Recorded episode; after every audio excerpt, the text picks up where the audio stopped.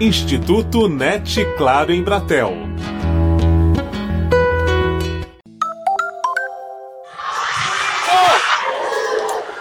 Esse é o som da torcida que esteve em um dos jogos da Seleção Feminina de Futebol do Brasil durante as transmissões da Copa do Mundo da França.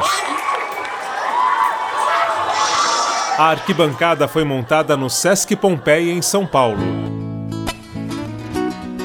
Com a maior exposição do futebol feminino na mídia, projetos discutem e colocam na área a necessidade de que o esporte seja estimulado para todas as pessoas. Não importa gênero, idade ou orientação sexual, o que está em jogo é inclusão, respeito e diversidade. Nesta edição, o Instituto NET Claro Embratel coloca em campo mulheres que estão no contra-ataque e mandam o preconceito para escanteio. Desde pequena, muito preconceito. Aqueles papos futebol não é pra mulher. Ouvindo esses dias a Andressa da seleção brasileira falando que ela cortava os cabelos da boneca e jogava futebol com a cabeça da, da boneca, eu lembro disso na minha infância. Eu fazia isso também porque eu nunca ganhei uma bola de futebol. Não quer brincar de boneca nem pintar na escola, só quer saber de driblar, correr atrás de bola. Eu sou nascida no Ceará. Lá a dificuldade é, é muito maior. Então, até para adquirir uma bola de futebol, a gente pegava retalhos e montava uma bola e ia lá para a rua de terra para jogar futebol. Sempre com a molecada correndo na rua, é ligeira, monta o time e a panela é sua. Não importa quantas pessoas te digam que você não pode fazer, uma hora você vai lá e vai jogar. A realidade vivida por algumas das incentivadoras do futebol entre mulheres é também a da maioria das meninas, seja na escola ou no ambiente familiar. Com a fundadora do Joga Amiga, Nayara Peroni, não foi diferente. Quase sempre era um professor que chegava e falava: ah, os meninos vão jogar futebol, as meninas ficam aí no vôlei. E a chance de você tentar entrar na quadra para jogar futebol com os meninos era bem baixa, principalmente porque os professores desestimulavam. Pesquisadora do Museu do Futebol no Pacaembu, em São Paulo, Aira Bonfim é uma das responsáveis pela exposição Contra-Ataque, sobre futebol feminino. A historiadora ressalta que em 1941, por decreto de lei, o esporte foi proibido entre mulheres, norma que só foi abolida em 79, no final da ditadura militar. E aí você entende, sim, que de alguma forma se legitimou que existia um espaço que é adequado para as mulheres e um outro espaço que é adequado para os homens já no campo esportivo. É, a escola nunca vai trazer educação física e apresentar essa modalidade como opção. Então, por tempos, existe um tipo de esporte que é oferecido para as meninas, né? quando não é ao contrário, né? Quando não é desestimulado a prática esportiva feminina, isso vai acontecer muito. Né? Então a menina não pode suar, a menina não pode ser competitiva, é, a menina não pode ter um músculo fortalecido, ela tem que também, de novo, estar tá numa gavetinha, num tipo de padrão. Então o que me restava era jogar escondido. Então eu jogava latinha amassada no intervalo. Pegava bolinha de papel, fazia várias eh, voltas de fita adesiva em volta dela e jogava futebol com os moleques. Uma das fundadoras da Liga Feminina de Futebol Amador, Maria Amorim também teve de disputar espaço com os meninos para poder jogar bola. Na infância era bem mais difícil, mas sempre joguei, sempre joguei com meu irmão, disputava espaço nos times dos meninos. Era mais com meu irmão e os amigos dele mesmo, os primos. Qual é? Qual é? Futebol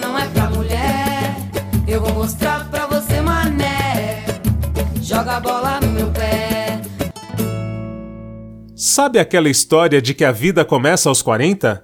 Então, para a assistente técnica da Gerência de Desenvolvimento Físico Esportivo do SESC São Paulo, Ana Paula Feitosa, é isso que está acontecendo. Agora, na fase adulta, aos meus 41 anos, há um ano eu estou jogando mais especificamente em uma equipe por conta de um projeto. E aí, em virtude desse projeto, eu tenho jogado só com meninas em equipe feminina, mas não é algo que a gente encontra em todos os lugares. A gente sabe de vários outros projetos, mas ainda é um número muito pequeno. Entre os projetos que têm a intenção de aproximar mulheres para a prática do futebol está o Joga Amiga. O Joga Amiga começou a partir de um time, então Quando eu finalmente encontrei algum lugar para jogar, o time só de mulheres, é, eu encontrei algumas dificuldades que eram similares às dificuldades que eu encontrava na escola. E eu falei, bom, a gente criou um time nosso que tinha muita dificuldade de entrosamento. Então eu fui atrás de um técnico, que até hoje é nosso técnico, que estava muito interessado em ajudar.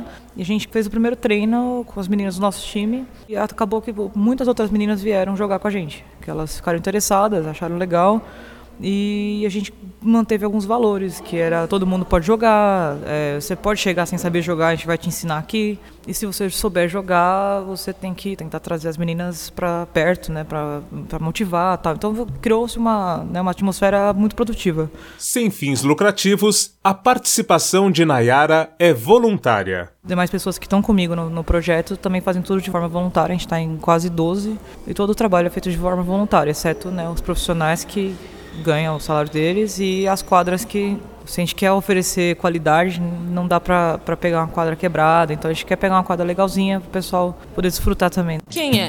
Que toca, provoca, dá de mané, assim como quem não quer nada na manhã chega onde quer. A gente tem dois perfis, né? Tem o pessoal que quer só se divertir mesmo e ter um lazer, um momento de descontração, fazer amizades e até, né, superar mesmo. Quero, tipo, nunca soube jogar, eu vou tentar ver até onde eu chego é um perfil e outro perfil é um perfil super competitivo que a gente sabe que tem qualquer futebol de amigas, amigos e sempre tem aquela pessoa mais, né, que vou ganhar tudo que eu fizer. Responsável por coordenar as atividades esportivas junto às unidades do SESC, Ana Paula Feitosa explica por que é diferente quando as equipes são exclusivamente femininas. O desenvolvimento jogando com outras mulheres, ele é diferenciado. A aceitação, a identificação com as outras mulheres fazem com que você tenha um, um esforço físico muito igual às outras. Você tenha desempenhos melhores, que você consiga jogar entre as suas pares. Não sei como explicar isso, mas te gera uma realização maior. Dentro do nosso trabalho, a ideia é trazer as pessoas mais para perto do que tornar o ambiente competitivo no sentido tóxico da palavra, onde imagina um cenário que você nunca teve chance de aprender e você chega para aprender alguma coisa você é rechaçado, então você não, não consegue evoluir, você não consegue fazer com que a modalidade, ainda que de forma amadora, evolua também. Então acho que essa é uma, uma coisa que a gente tem muito em mente e a gente gosta de manter isso. A tecnologia é uma aliada para a mudança do cenário do futebol feminino. Nayara explica como funciona o mapa do Joga Amiga. Eu abri esse espaço das pessoas que tiverem projeto, times, pelada de fim de semana, futebol feminino, eles cadastrarem no mapa através do nosso formulário. A gente recebe esses cadastros, filtra, né, para só bater se todos existem, se é tudo certo, e coloca no, no mapa. Hoje a gente tem quase todos os estados do país, tem bastante times e bastante gente tem achado lugar para jogar. O pessoal divulga, cadastra, é, isso tudo de forma gratuita e colaborativa. Como encampa a exposição Contra-Ataque, para jogadoras de ontem e de hoje, a palavra conquista vai muito além de se alcançar os primeiros lugares nos torneios e competições. A cada barreira derrubada, o jogo se aproxima mais da igualdade de direitos e oportunidades. Com apoio de produção de Daniel Greco, Marcelo Abud para o Instituto NET Claro em Bratel. Futebol tem ótimos valores, né? A gente, tem, a gente cria muitos laços de amizade, a gente supera lá, a gente se emociona. Talvez não tenha algum esporte, pelo menos, é, tão popular né, que, que faça esse trabalho, assim, né? Então acho que é um passo, assim. Não desistam, sigam jogando.